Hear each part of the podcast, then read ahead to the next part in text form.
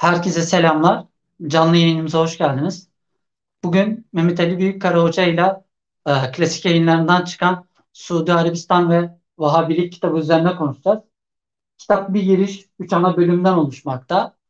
E, hoca giriş kısmında kısaca Suudi Arabistan'ın coğrafyasından ve tarihinden bahsettikten sonra birinci, ikinci, üçüncü Suud devletlerinden bahsedip daha sonra işte Vehhabilik, Suudi devleti e, egemenliği alttan Vehhabiliğin itaatkar oluşu ve Cüheyman'ın Mekke'de başlattığı, Mescid-i Haram'da başlattığı ayaklanmayla üçüncü bölümü bitiriyor. Ee, hocam e, e, öncelikle hoş geldiniz. Hoş bulduk. Hocam ben ilk olarak şunu sormak istiyorum.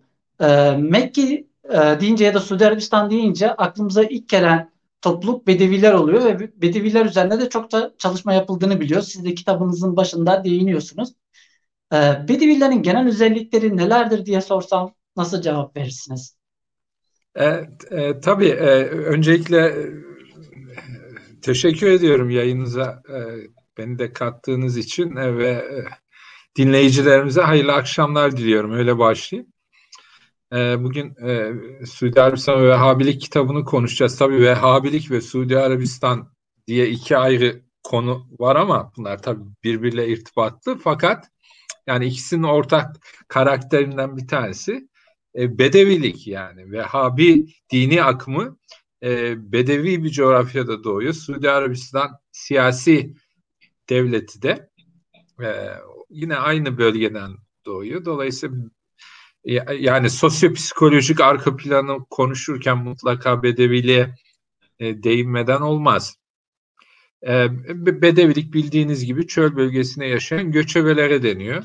E, daha çok e, deve ve koyun e, şeyiyle e, besleyici e, besiciliğiyle uğraşan e, çölde yaşayan şehirli olmayı e, sevmeyen şehirleri küçümseyen e, şehirleri veya şehirliliği bir, bir nevi e, kirlenme e, olarak e, gören, doğaldan uzaklaşma olarak gören, hatta Allah'tan uzaklaşma olarak gören bir e, zihniyete e, sahip e, bir e, sosyopsikolojik arka plana sahip. E, yani ben bedevilik deyince aklıma bir defa e, kabile taassubu geliyor. E, grup taassubu, cemaat taassubu. Şimdi Vehhabiliğin o bölgede çıktığını söyledik ama ondan çok daha önce hicretin birinci yılında e, haricilik e, akımının, haricilik mezhebinin de aynı coğrafyadan doğduğunu unutmayalım. E, haricilikle e, Vehhabiliğin oldukça fazla benzeyeni var. E, öncelikle dışlamacılık, tekfircilik hususunda çok benziyorlar bu iki akımı doğduğu coğrafya itibariyle bedevilikten bağımsız değerlendirmek pek mümkün değil. E, baktığımızda ikisinde de e, ben merkez, daha doğrusu ben demeyeyim, biz merkezcilik var. Yani biz varız, bizim dışımızdakiler önemli değil. Yani bizle beraber olanlar gelsin, bize katılmayanlar ölsün şeklindeki bir anlayış vardır. Çünkü çöl şartlarında beraber olmak, birlikte olmak e, bir zorunluluktur. Ayakta kalmak ve yaşamak için. E, ve e, aç kalmamak için. Belki aç kaldığınızda e, başkasının ekmeğine mecburen el uzatmak için, onları yağmalamak için bir olmak, birlikte olmak gerekiyor e, orada bir kabile taassubu. Kabile aynı zamanda saf kan olmayı da e, şey yapıyor yani. E, şehirlinin soyu belli değildir ama e, Bedevi'nin soyu bellidir. Bu ona bir özgüven kazandırır. Nereden geldiği bellidir. Konuştuğu Arapçayı çok fasih bir şekilde konuşmaktadır. Bu onu e, üstün kılar e, en azından kendi nazarında veya kabilesi nazarında. Bir bu boyutu var. İkinci boyutu e, dayanıklılık yani çöl şartlarında çok zor coğrafi ve iklimsel e, koşullar altında yaşamayı bilen, aç kalabilen, uzun yolculuklar yapabilen, susuz kalabilen, olmadık yiyecekleri yiyebilen, e, belki yağma yapmak durumunda kaldığı veya yağmaya karşı koyduğu, kendisine karşı yapılan yağmalara, taarruzlara e, karşı koyduğu, koymak zorunda olduğu için savaşkan bir e, şeye sahip yani karakter ve meziyetlere sahip. E, bunu da e, görmezden e, gelemeyiz. E, şehirliye kirli olarak baktığını da e, görüyoruz. Haliyle yani bir Müslüman bedevi kendisinin yaşadığı İslam'ı saf İslam, hakiki İslam e, olarak e, değerlendirmektedir. Çöl adamı için, bedevi için yolun netliği çok önemlidir. Suyun duruluğu çok önemlidir. O yüzden e, bu e, coğrafyalardaki insanlar e, ge, genel olarak emniyetli bir dini yolu tercih ederler. Öyle karmaşık, e, zihni bulandıran, nereye çıkacağı, kapısının nereye çıkacağı belli olmayan kelam metotlarına, rasyonel metotlara, felsefeye falan pek fazla e, prim vermezler. Su net olacak, yani su saf olacak çünkü içince hastalanmayacak ve yol net olacak. Girdiğinde çölde e, gideceğim pusula belli olacak. O noktada yani akli deliller yerine e, semi'na ve ata'na duyduk ve itaat ettik.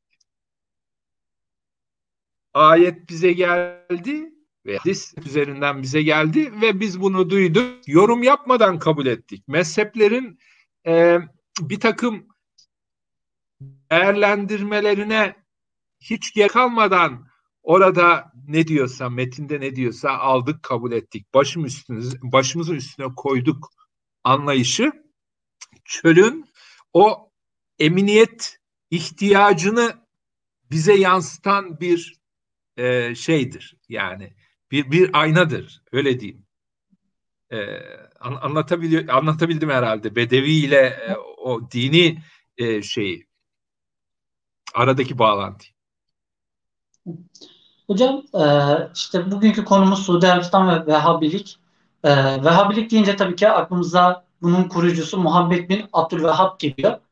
E, burada şunu sormak istiyorum. Muhammed bin Abdülvehhab kimdir?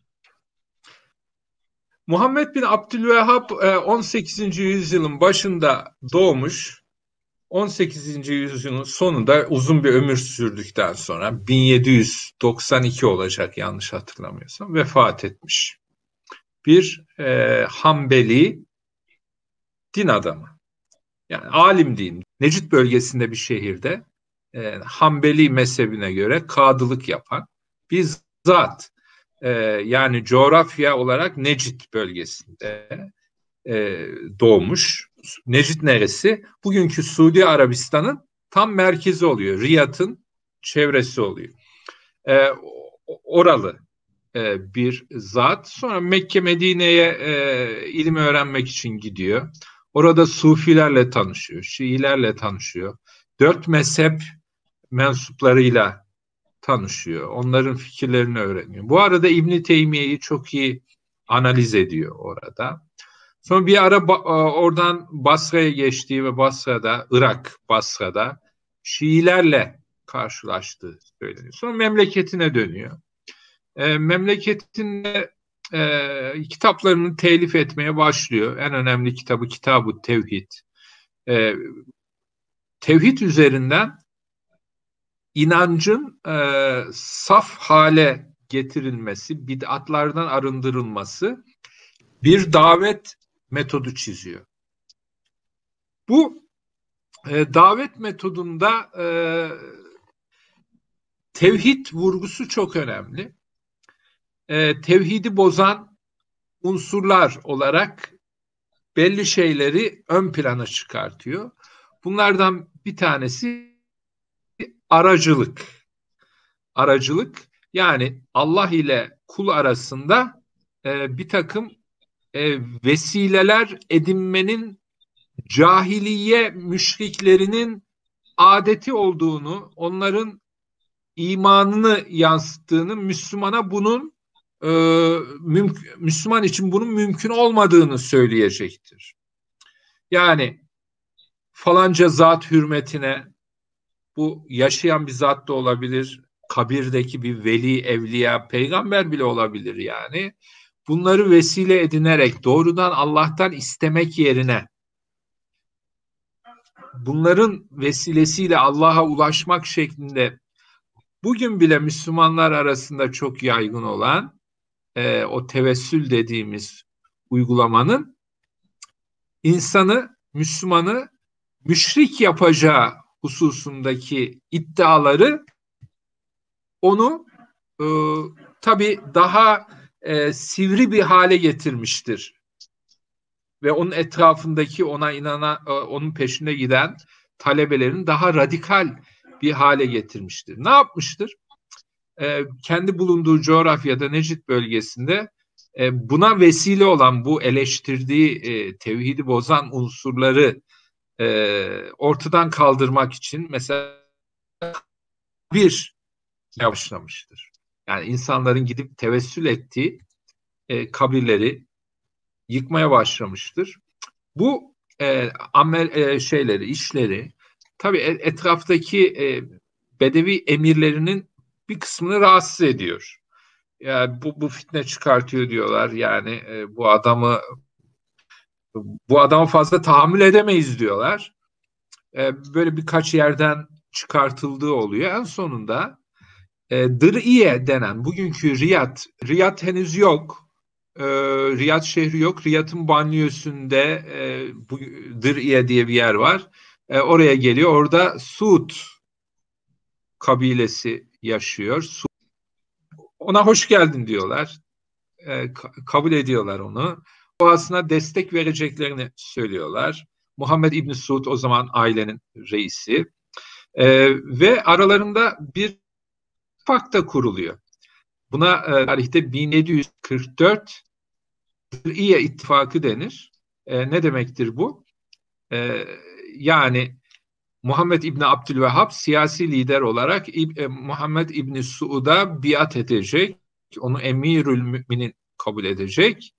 E, on, onun karşılığında Muhammed İbni Suud da Muhammed İbni Abdülvehhab'ın tevhid davetine her türlü desteği, mali, siyasi desteği verecek.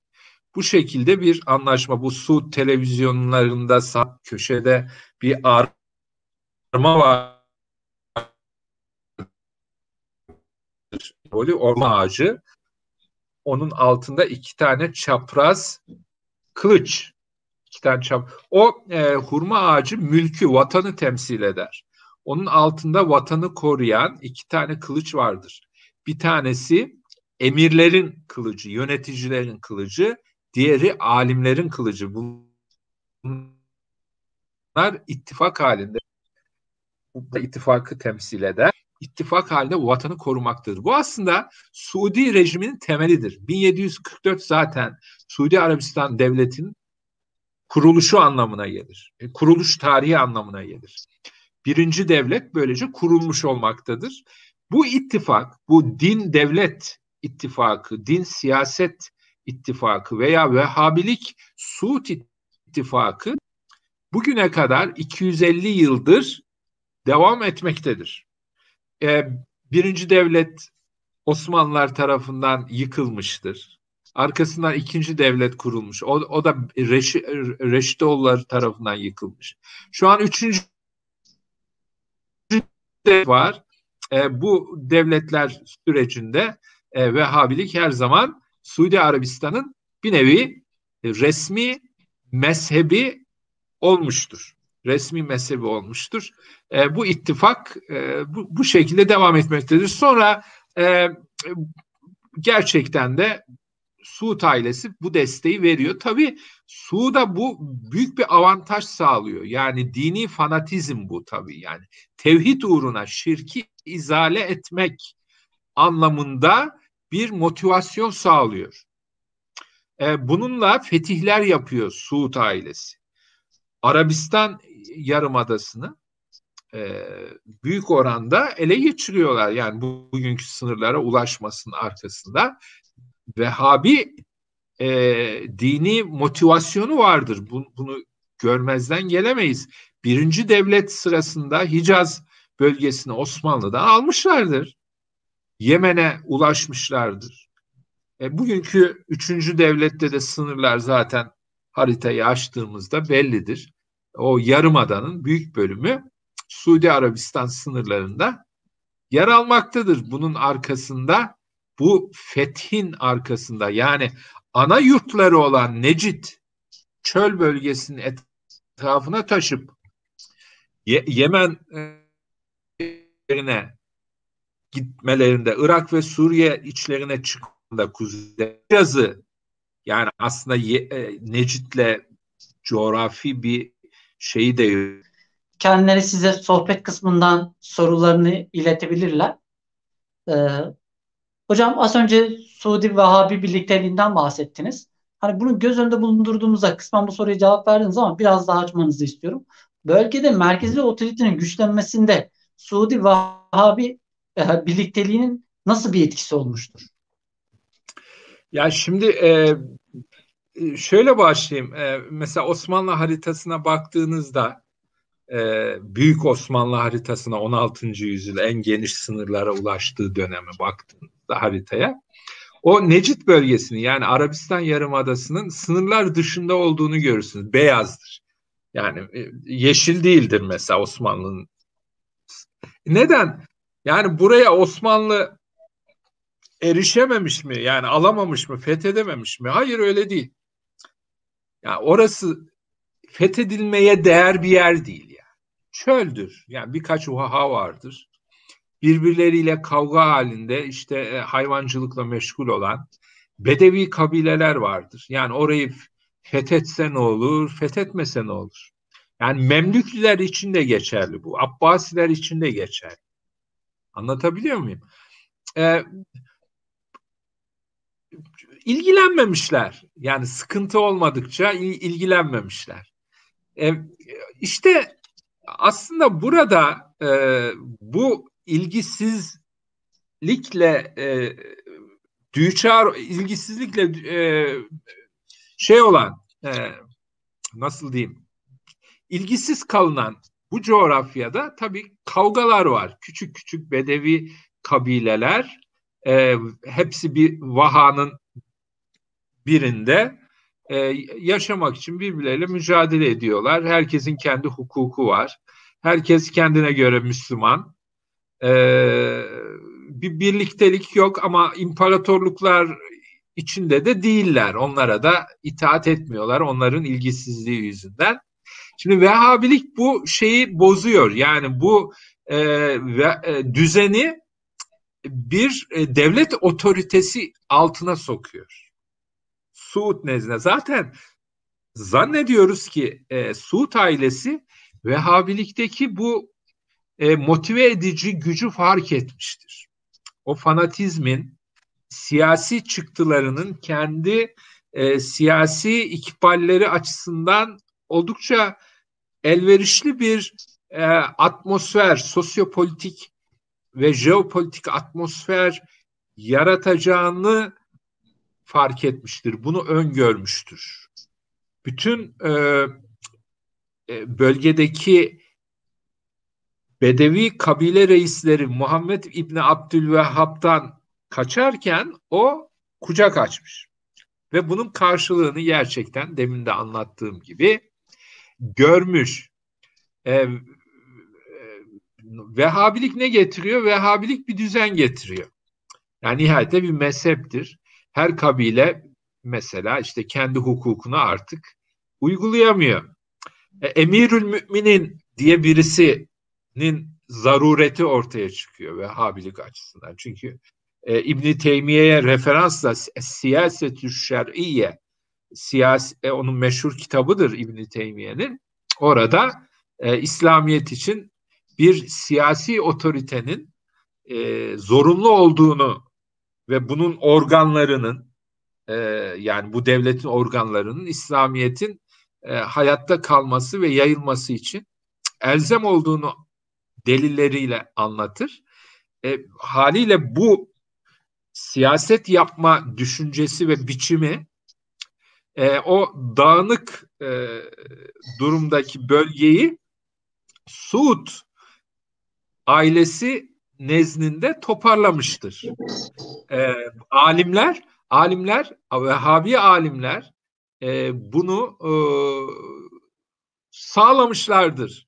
E, insanları e, emirül müminlerine bağlamışlardır. E, bunun e, dini bir vecibe olduğunu söylemişlerdir. Bununla da kalmamışlar. E, diğer Müslüman bilinen e, komşularının aslında Müslüman olmadıklarını, dolayısıyla onlara cihat açılması gerektiğini öğreterek, bunu dikte ederek fetih hareketlerini başlatmışlardır. Ve Vehhabi işgaller arkasından gelmiştir.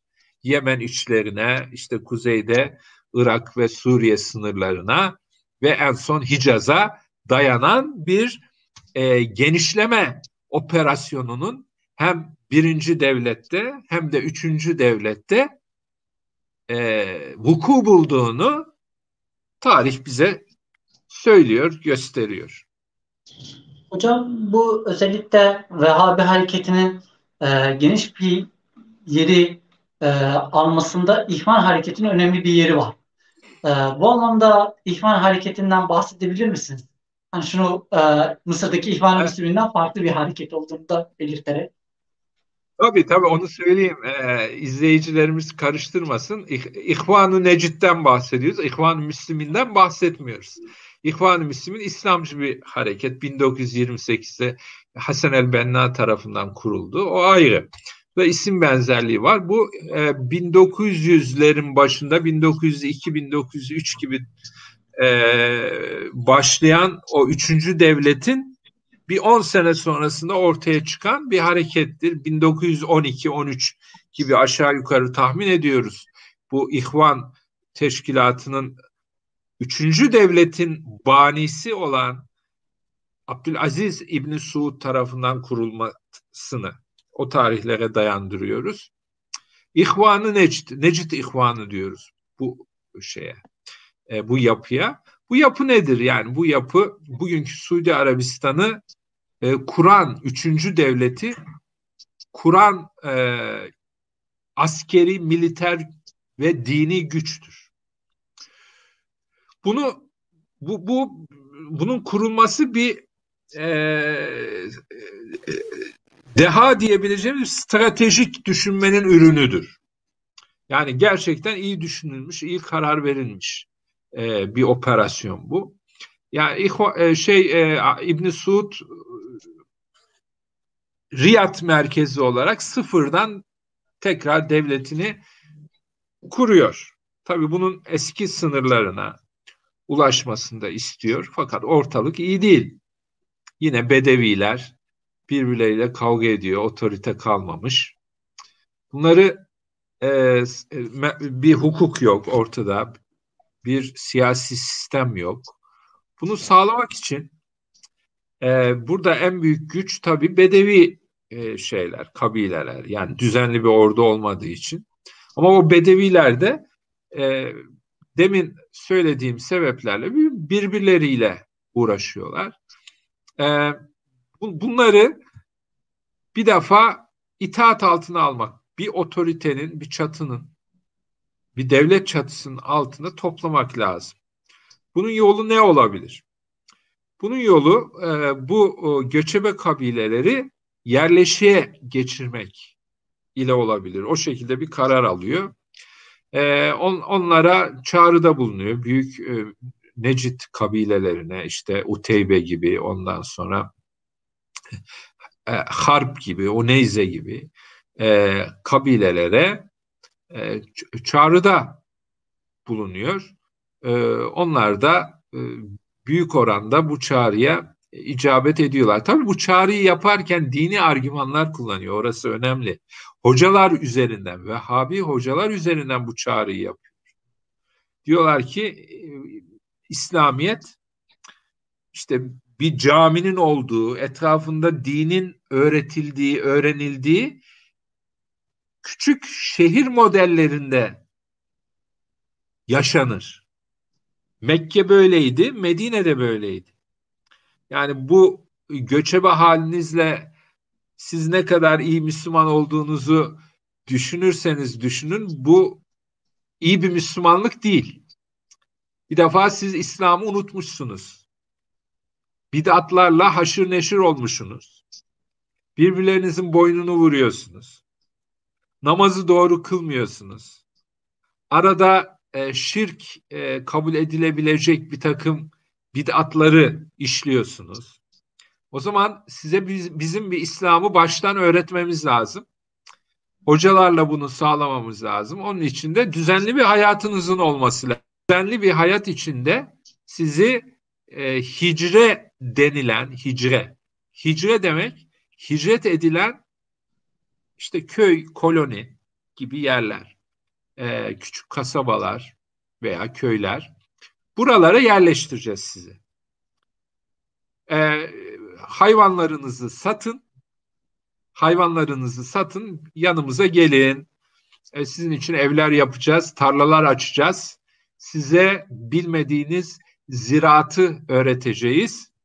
Ve burada e, dinimizi öğrenip dinimizi bölgeye yaymaya çalışacağız.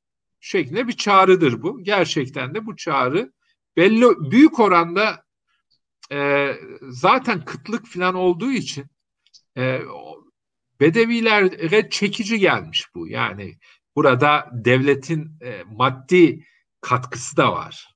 Yani onlara ev yapacak, tarla açacak, tarla e, tohum verecek, ziraat basit basit de olsa ziraat aletleri temin edecek. E, onların da işine geliyor. Yani açlıktan, kıtlıktan kurtulacaklar belki. E, dinlerini de öğrenmek istiyorlar. Kendilerini samimi Müslüman olarak görüyorlar. Topluyor e, bedevileri. Değişik hicre denilen köylere yani yüzün üzerinde hicre açılıyor Necit bölgesinde. Değişik kabileler, her, her bir kabilenin kendi hicreleri var. Oralarda yerleşik hayata geçiyorlar. Gerçekten de işte ziraat falan öğrenmeye çalışıyorlar ama o ziraat işi pek yürümüyor. Yani çölde ne ziraat olacak zaten. Beceremiyorlar da yani. E, hayvancılık ta dedelerinden kalma e, meşgaleleri olduğu için e, öyle ziraatla filan da bıkıyorlar, usanıyorlar, uğraşmıyorlar. Esas belki de İbn Suud bu sonucu da görmüştü. Önemli değil. Onun için önemli olan bu insanların kontrol altına alınması ve e, bir nevi ordu haline getirilmesidir. E, yani çünkü yerleşik bir köy kasaba var, hicre denilen bunun e, camisi var, bunun hocası var, bunun bir emiri var. O emir de nereye bağlı? İbn Suud'a bağlı. Böylece e, başına buyruk e, çöl kabilelerinin itaati sağlanmış oluyor. Bir otorite e, temin edilmiş oluyor. Bir hukuka yani her bir kabile kendi e, geleneksel hukukunu kabile aşiret hukukunu uygulam uygulamıyor artık. Merkezi bir hukuk sistemi de tabii ki İslam hukukuna uygun e, ortaya çıkıyor ve en önemlisi de ordu kuruluyor. Bunlar bunlar tabii cihat zamanı e, tarlayı, tapanı, e, evlerini bırakıyorlar. E, binekleri üzerinde İbn Suud ne tarafa onları yönlendiriyorsa Allah'ın kelimesi yüce olsun niyetiyle e, müşriklere karşı cihat hareketini e, başlatıyorlar. Böylelikle ilk önce Kuzey bu cihat kısmına geçmeden önce Kuzey tarafına Arabistan'ın kuzey tarafına bugünkü e, e, Kasım mıntıkasına e, doğru e, gidiyorlar. E, ondan sonra e, doğu, doğu tarafına yine hakeza doğu tarafına bugünkü İran körfezi, Basra körfezi tarafına genişliyorlar. Ee, yine Hicaz, yine Hicaz bölgesine doğru genişliyorlar. Ve bugünkü haritaya baktığımızda aşağı yukarı Suudi Arabistan e, olarak gördüğümüz sınırlara bu e, hicrelerdeki kendilerine ihvan yani İslam kardeşleri ismini veren e, bedevi yerleşik bedevi e, unsurların marifetiyle bugünkü sınırlara ulaşıyorlar. İhvanın hani e, çok basit gerekçelerle e, dini argümanlarla hani e, birilerini cezalandırdığını biliyoruz dini gerekçelerden hareketle.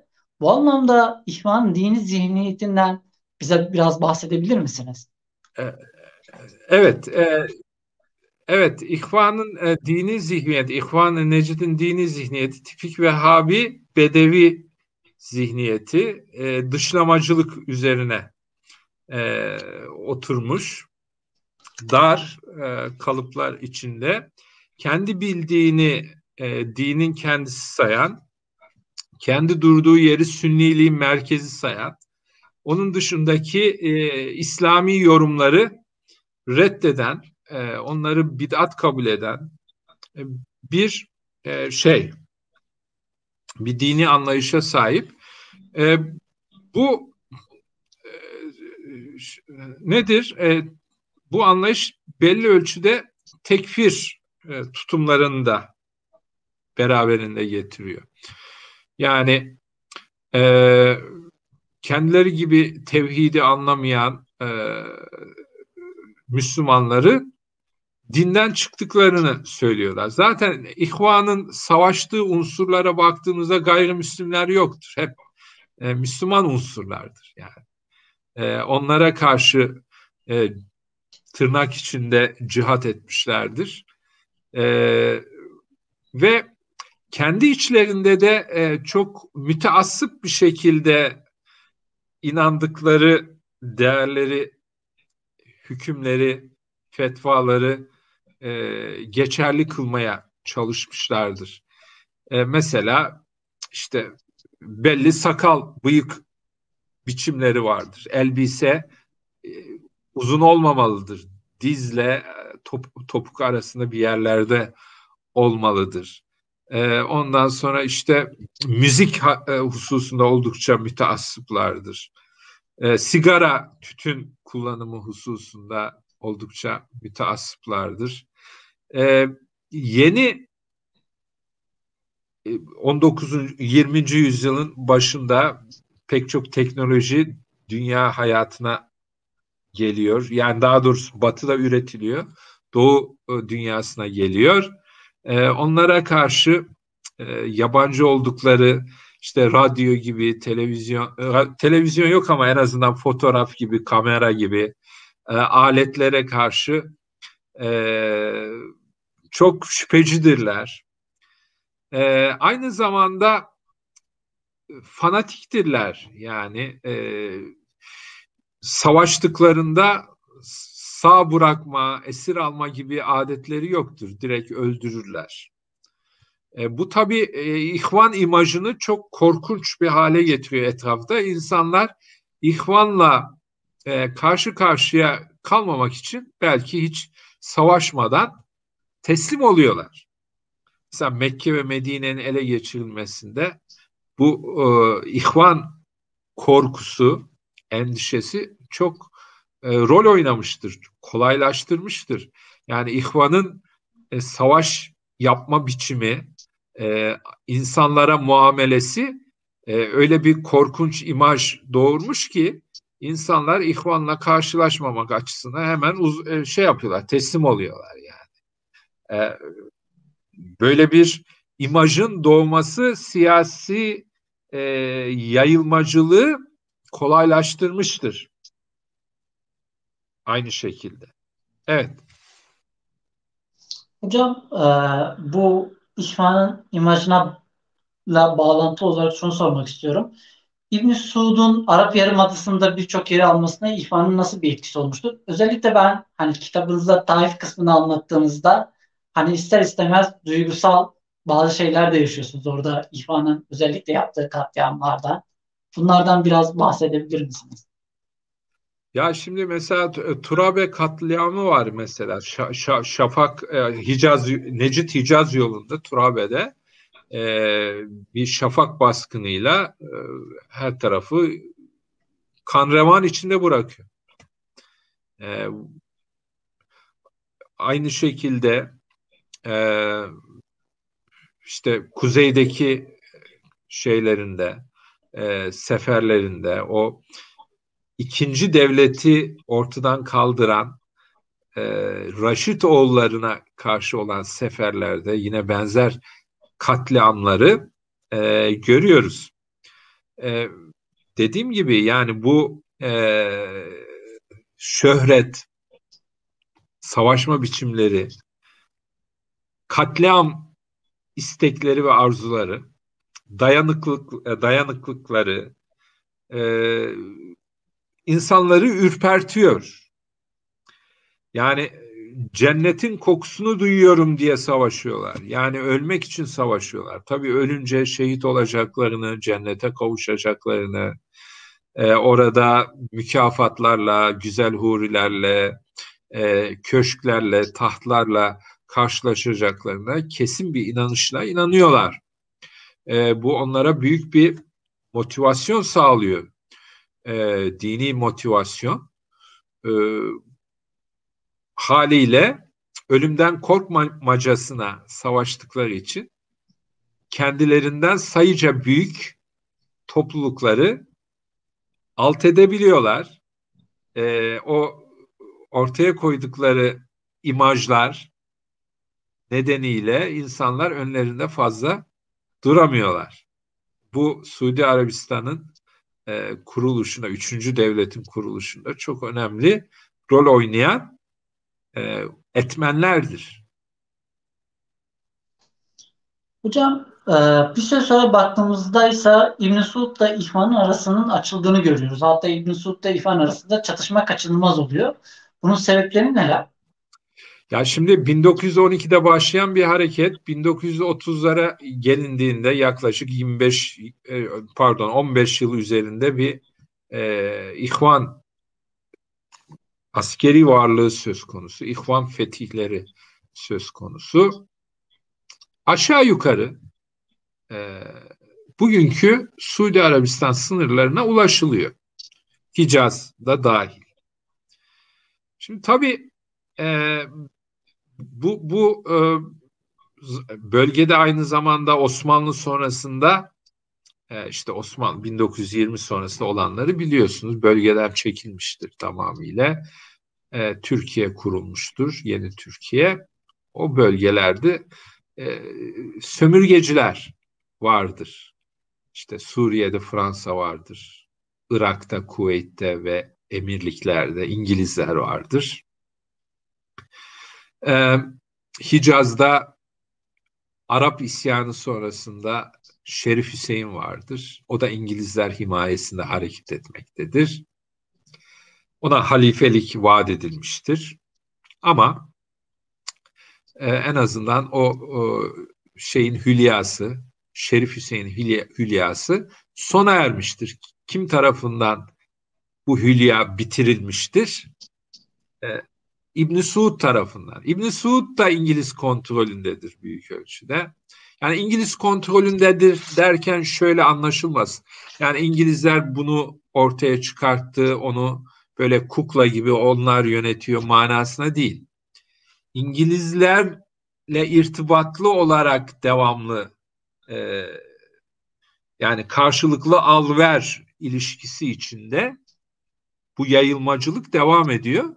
Ama İngiliz himayesinde iki siyasi unsur karşı karşıya geliyor. Yani bir tarafta e, İngilizlerin Lawrence üzerinden desteklediği Şerif Hüseyin. Diğer tarafta İngilizlerin John Philby üzerinden desteklediği İbn Suud. Nihayetinde e, İngiliz devleti burada herkes kendi sınırlarında kalsın filan diyor ama bu gerçekleşmiyor. E, İbn Suud Hicaz'ı da istiyor. Atalarının e, sahip olduğu Hicaz'ı geri istiyor. E, alıyor da yani Şerif Hüseyin'i oradan uzaklaştırıyor. İngilizler de ya, pek bir şey yapamıyorlar. Tamam diyorlar. Tamam diyorlar. Fakat e, bugünkü sınırlara ulaşınca İhvan askeri seferleriyle bu gerçekleşince İhvan tabi bunun devamını istiyor. Yani şimdiye kadar biz Müslümanlarla savaştık. İşte Şerif Hüseyin'le savaştık. Yemen emiriyle savaştık. Ee, öbür Bedevi kabile unsurlarıyla savaştık. Osmanlı'yla, Türklerle savaştık. Şu anki sınırlara vardık. Bu sınırları temin ettik. Esas cihat şimdi başlıyor diyor İhvan. Kuzeyde İngilizler var. Irak'ta, Kuveyt'te. İşte e, Suriye tarafında Fransızlar var. Filistin tarafında İngilizler var. Esas cihat şimdi başlıyor. Şimdiye kadar Müslümanlarla savaştık. Şimdi de gayrimüslimlerle savaşacağız. İbn Suud orada dur diyor. Yani benim bu büyük devletlerle anlaşmalarım var. Bundan sonrası olmaz. Bundan sonra artık biz Kuveyt'e giremeyiz.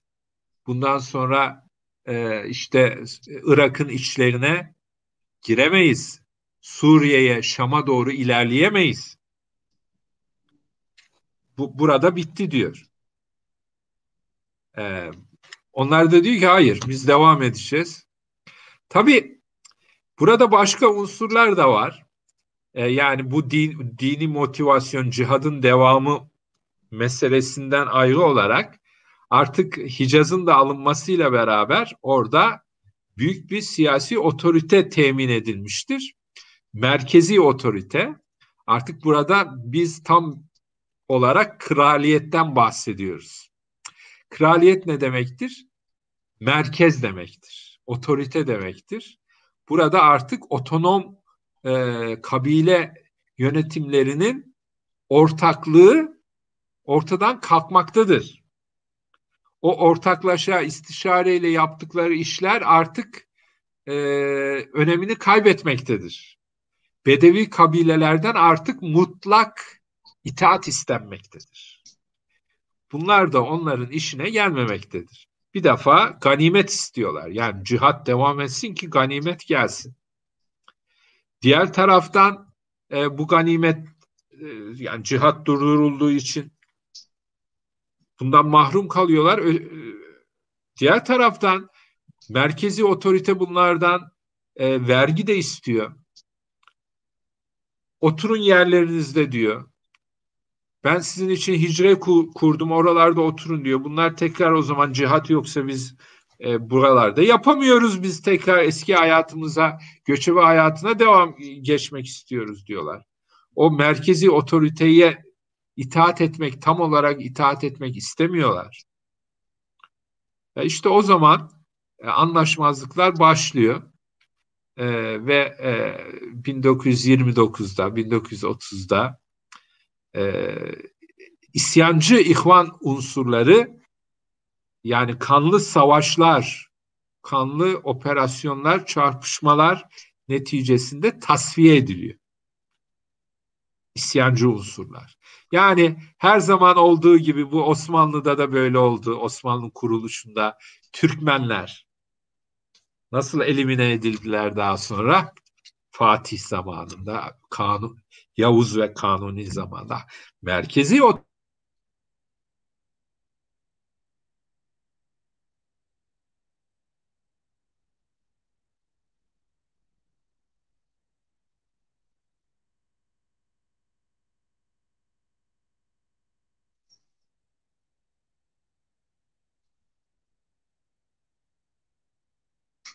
Sesim geliyor herhalde. Tekrar bağlantı sağlandı. Evet.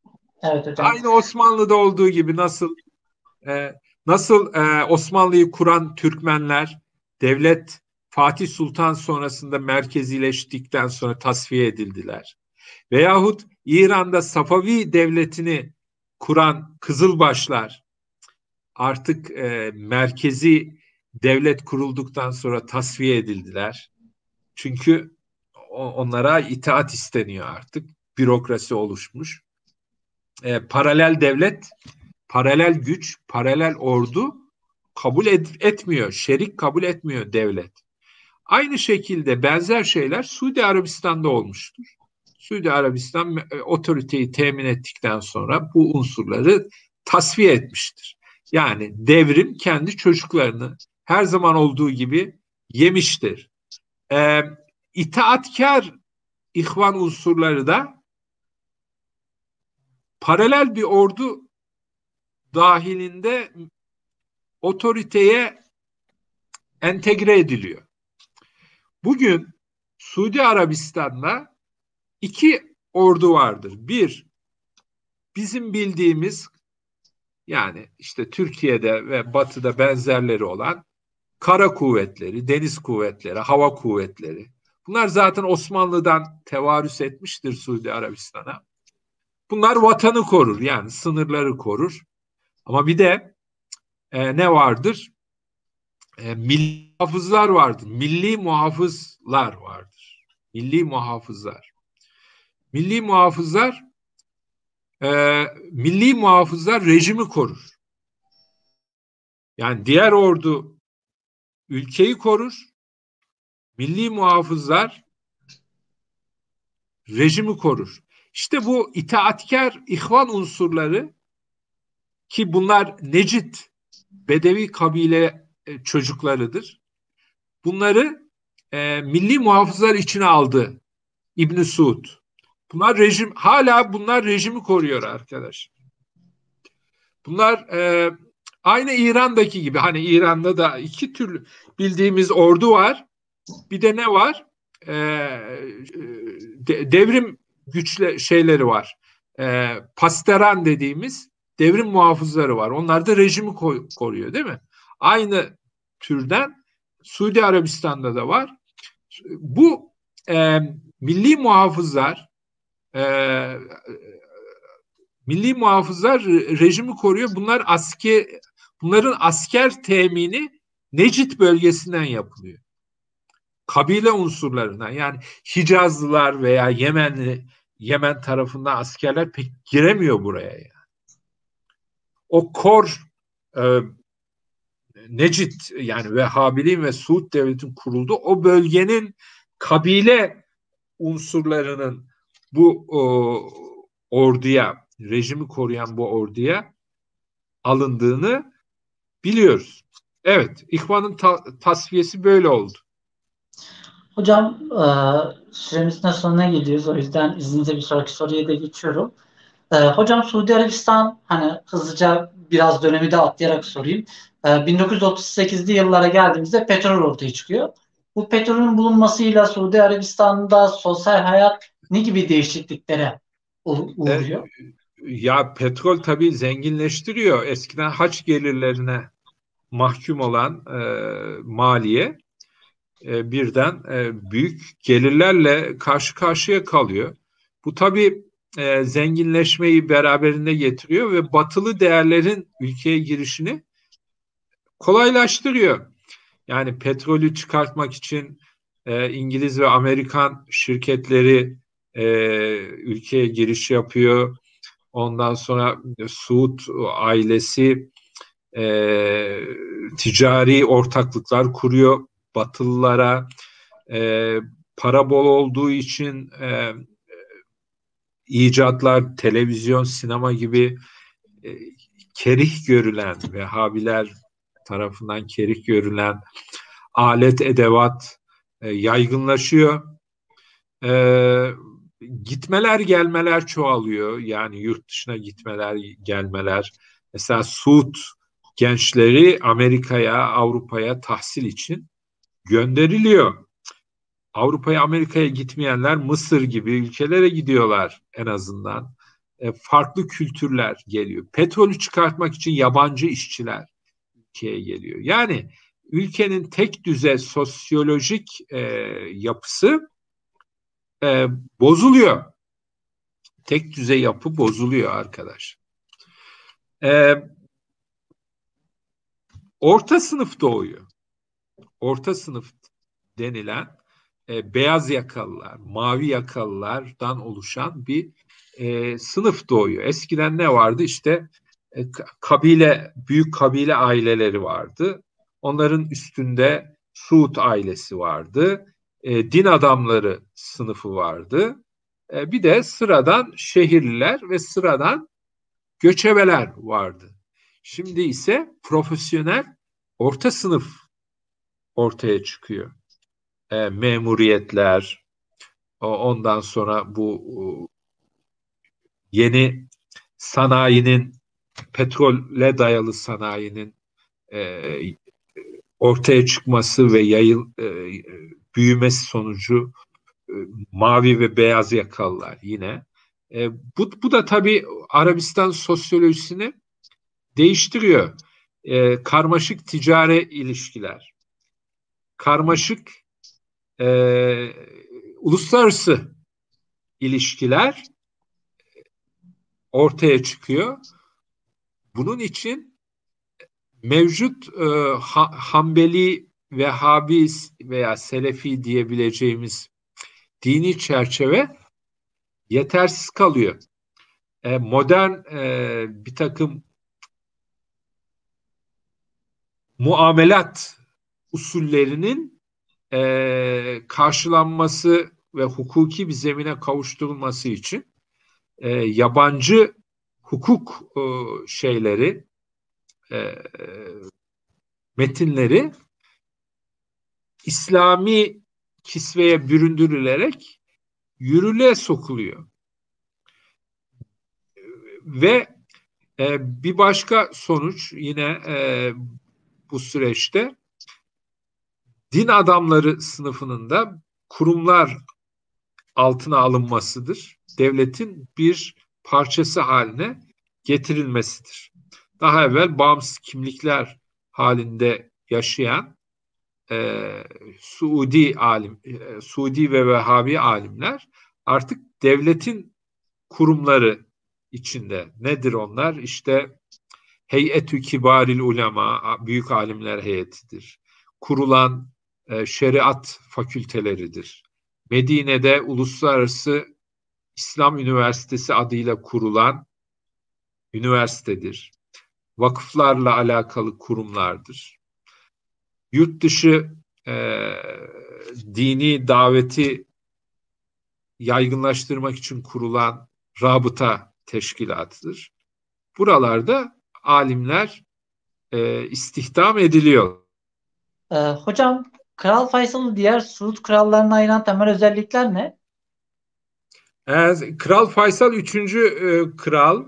E, kral Faysal İslamcı bir kral diyebiliriz. Yani Vehhabi bir kral olmaktan ziyade e, İslamcı bir kral olarak onu görebiliriz.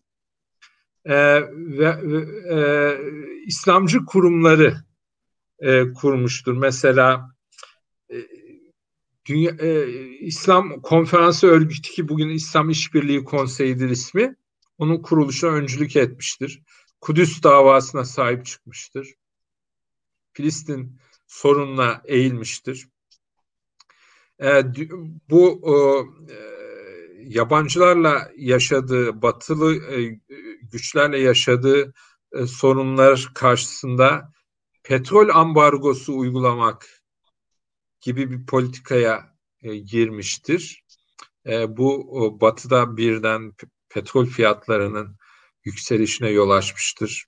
Belli bir e, siyasi ve ekonomik kaos ortaya çıkmıştır. O zamanın en büyük petrol üreticisi olan e, Suudi Arabistan'dan bu enerjinin gelmemesi sıkıntı yaratmıştır. E, o zaman mesela Rabıta Teşkilatı'nın İslamcı e, bir e, çizgide olduğunu görürüz. Buna biraz da ihtiyacı vardı Faysal'ın. Çünkü dönem e, solun yüksel, yükselişte olduğu 60'lı yılların sonu e, solun yükselişte olduğu bir dönem. Arap dünyasında sol e, milliyetçi devrimler yaşanıyor. E, işte Irak, Suriye, Libya, Yemen, e, Mısır, Mısır gerçi çok daha önce. E, buralarda krallık, monarşiler, e, sultanlıklar yok oluyor. Yerine cumhuriyetler kuruluyor.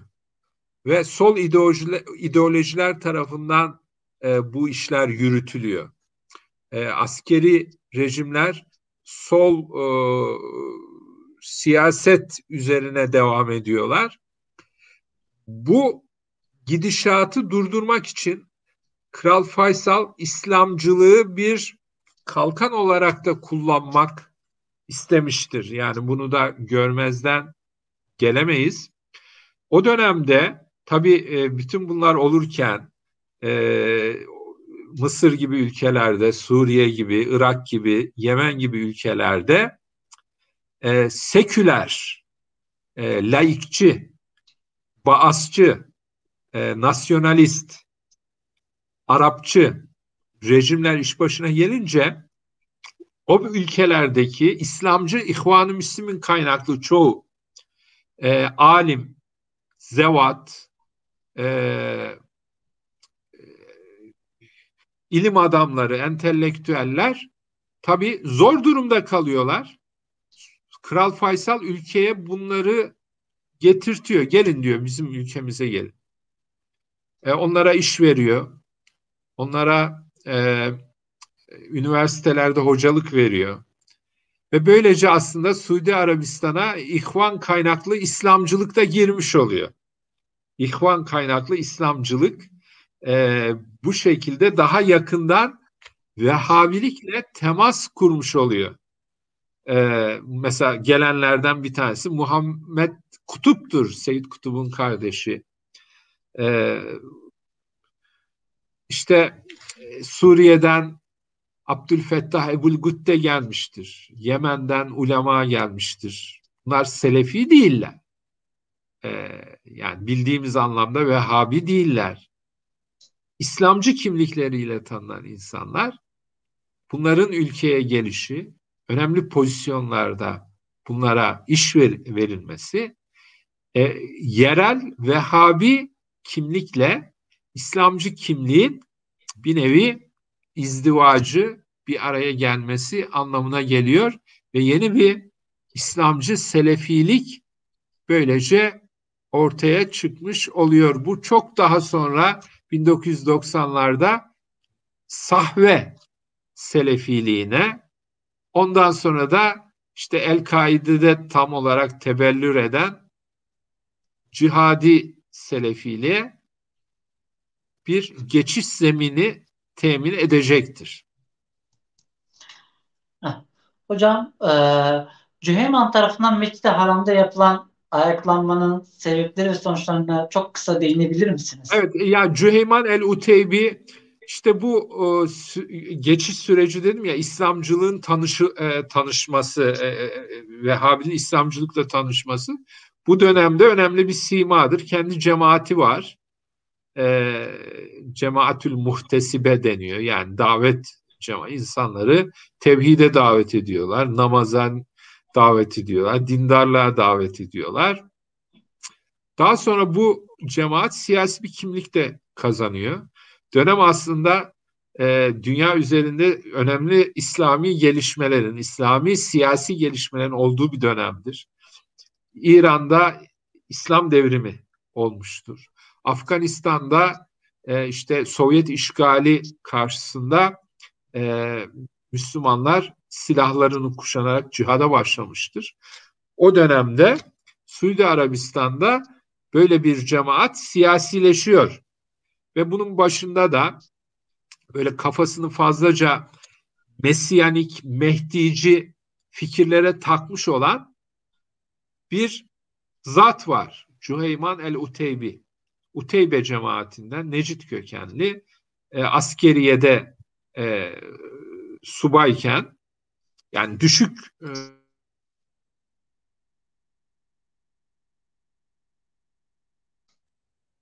e, düşük rütbeli bir subayken e, istifa ediyor ve e, bu cemaat çalışmalarına katılıyor. Kitaplar okuyor filan, kendine göre fikirler geliştiriyor. İşte etrafında 200-250 kişilikte bir cemaati var. 1979 yılı Kasım ayında e, bir sabah namazı vakti Mescid-i Haram'ı işgal ediyor bu grup. Kapıları kapatıyor. Ee, yanında Cüheyman'ın kendi kayın bir biraderi var. Muhammed el-Kahtani. Onu Mehdi ilan ediyor. Arkasından e, Suudi rejimine olan taleplerini iletiyor. Suudi rejiminden e, Batılılarla ilişkiyi kesmesini istiyor. Ondan sonra e, petrolü bir silah olarak kullanmasını istiyor. Kraliyet ailesinin e, fısk ve fücurdan uzaklaşmasını, bir Müslüman gibi yaşamasını talep ediyor. E, Amerika'ya karşı tavır alınmasını istiyor. İsrail meselesine eğilinmesini istiyor. Yani sadece Mehdici bir çıkış değil bu aynı zamanda. E, rejim karşıtı bir çıkış. Kapılar kapatılıyor. E, cemaatin e, isteyen çıksın deniyor, isteyen bizimle kalsın deniyor.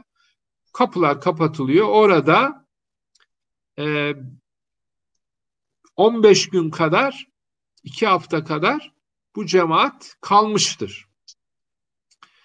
Ee, ilk önce Suudlar bunları e, acaba İran Mehdi filan da olunca işin içinde acaba Hümeyni Hümeyni'nin bir işi mi bu diye düşünmüşler. Fakat sonra anlaşılıyor ki bunlar kendileri gibi Selefi bir cemaat, biraz fanatik bir cemaat.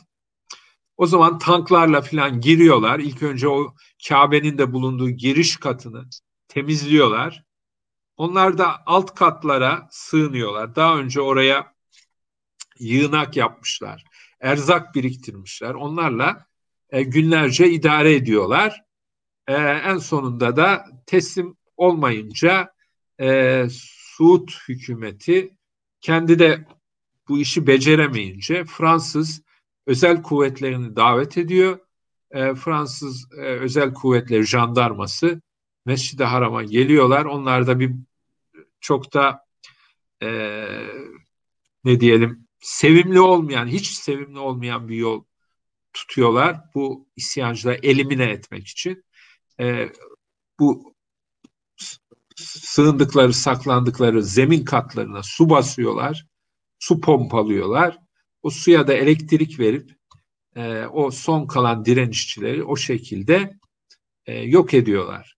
E, teslim olanlar oluyor, o sırada ölenler oluyor, e, yakalananlar oluyor. İşte Cüheyman el-Uteybi de yakalanıyor. Kayın bir biraderi Mehdi öldürülüyor. E, Cüheyman ve sağ kalanlar e, ne yapıyorlar?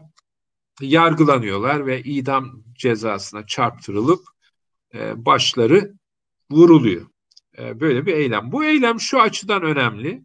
Yani daha sonra cihadi selefiliğin önemli kahramanlarından bir tanesi haline gelecektir Cüheyman el-Uteybi. Cüheyman el-Uteybi ne yapmıştır? İşte Suud'a kafa tutmuştur. Yani o zamana kadar Selefi davetin, tevhid davetinin para, tırnak içinde söylüyorum. Merkezi olan, ulul emr kabul edilen e, Suud'a İslami gerekçelerle karşı çıkmıştır, isyan etmiştir. Bu bakımdan önemlidir Cüheyman'ın bu hareketi. Fakat onun e, bir nevi meczup gibi neredeyse e, bu mehdilik meselesine kafayı takması da yanlış bir strateji olarak kabul edilmiştir günümüz selefilerinde. Keşke bu işe hiç girmeseydi, Mehdi meselesini karıştırmasaydı ve hele hele e, yanlış bir eylem yeri seçmeseydi yani Kabe'yi eyle, eylem yeri seçmesi bütün dünya Müslümanlarının nefretini celbetmiştir. Bu nedenle bunun da stratejik bir hata olduğunu söyler. Mesela Üsame Bin Laden bu şekilde düşünür. O bir kahramandır. Cüheyman bir kahramandır. E, talepleri son derece meşrudur. Ama o meczupça tabir caizse bir harekete girişmiştir e, ve en sonunda da şehit olmuştur. E, bu eylem e, daha sonraki e, İslam ülkelerindeki benzer eylemlere her zaman bir ilham kaynağı olmuştur. Hocam e, süremizin sonuna geldik ama izleyicilerden bir tane soru iletebilir miyim izninizle? Tabii ki. E, çok kısa cevap rica edeceğim. E, oluşum sürecinde Batılılar müdahil olmuşlar mıdır? Vehhabiliğin oluşum sürecinde, ilk oluşum sürecinde Batılılar müdahil olmamışlardır. Yani bunu altını çize çize söylüyorum. Vehhabiliğin kuruluşunda Batılıların herhangi bir müdahalesi söz konusu değildir. İslamiyet'in içinde olan ve iyi bilinen işte Ahmet bin Hanbel'den başlayan e, arada bir sürü alim var. İbni Teymiye ile belli bir zirve yakalayan, onun talebeleriyle geliştirilen, e, İbni Abdülvehhab ile de devam eden bir harekettir bu. E, yani bir e, yabancı bir şey yoktur. O, o damar zayıf bir damardır. Hanefilik, Şafilik, yani ehli rey karşısında maturidilik, Hanefi, e, eşarilik karşısında zayıf bir damardır ama mevcut bir damardır. Bu bilinmedik bir damar da değildir. Bilinmedik düşünceler de değildir. Tekfircilik her zaman ehli sünnet içinde olmuştur. Tekfire eşlik eden tethiş her zaman olmuştur. Daha çok bu kesimler tarafından 3. yüzyılda, 4. yüzyılda, 5. Hicri yüzyılları söylüyorum. Her zaman bunun örnekleri vardır. Vehhabilik bunun bir, bir e, tık yani bir merhale daha üstündedir o kadar. E, ilk başta hiçbir şekilde yabancı e, müdahalesi söz konusu değildir. Kendi kendine oluşan bir Müslümanların içinden bir harekettir. Fakat şunu diyorsanız 19. yüzyılda 20. yüzyılın başında bu e, e, anlattığım üçüncü devletin kurulması filan. O dönemde İngilizler olaya müdahale olmuş mudur? Vehhabileri özellikle hilafet devletine yani Osmanlı'ya karşı kışkırtmış, kullanmış mıdır? Bunu soruyorsanız bunun cevabı evet. Bunu yapmışlardır. Ama şunu soruyorsanız ilk başta Vehhabilin çıkışında İngiliz veya bir başka dış gücün müdahalesi, e, sinsi oyunları, planları var mıdır? Buna cevabı kesinlikle hayırdır. Yani böyle bir şey yok. Bunlar hep kurgu. Bunlar hep kurgu. Böyle bir şey yok. Zaten gerekmiyor ki. Ama sonra aynı işit gibi, işit için de ben aynı şeyi düşünüyorum. DAEŞ gibi. Yani DAEŞ bir Amerika veya İsrail, İngiliz şunun bunun kurduğu bir örgüt değildir. Bu damar içinde e, ortaya çıkan bir örgüttür. Ama daha sonra ne olmuştur? Ona kapılar açılmıştır. Ee, ilerlemesi istenmiştir kontrollü şekilde. Ve e, batılı emperyalistlerin siyasi emelleri için belli zamanlarda kullanışlı hale getirilmiştir. Sonra da vakti gelince, vakti zamanı gelince e, işlevi sona erince bitirilmiştir. Yani Vehhabi'nin çıkışını böyle düşünmek lazım. Hocam sorularımız bu kadar. Katılımınızdan dolayı teşekkür ederim. Ben teşekkür Biraz ederim. Ee, hepinize hayırlı akşamlar diliyorum. Kesintiler oldu ama inşallah faydalı olmuştur. Çok faydalı oldu hocam benim için. İnşallah izleyiciler için de olmuştur. Tekrar görüşmek üzere. Görüşmek üzere. Hayırlı akşamlar diliyorum.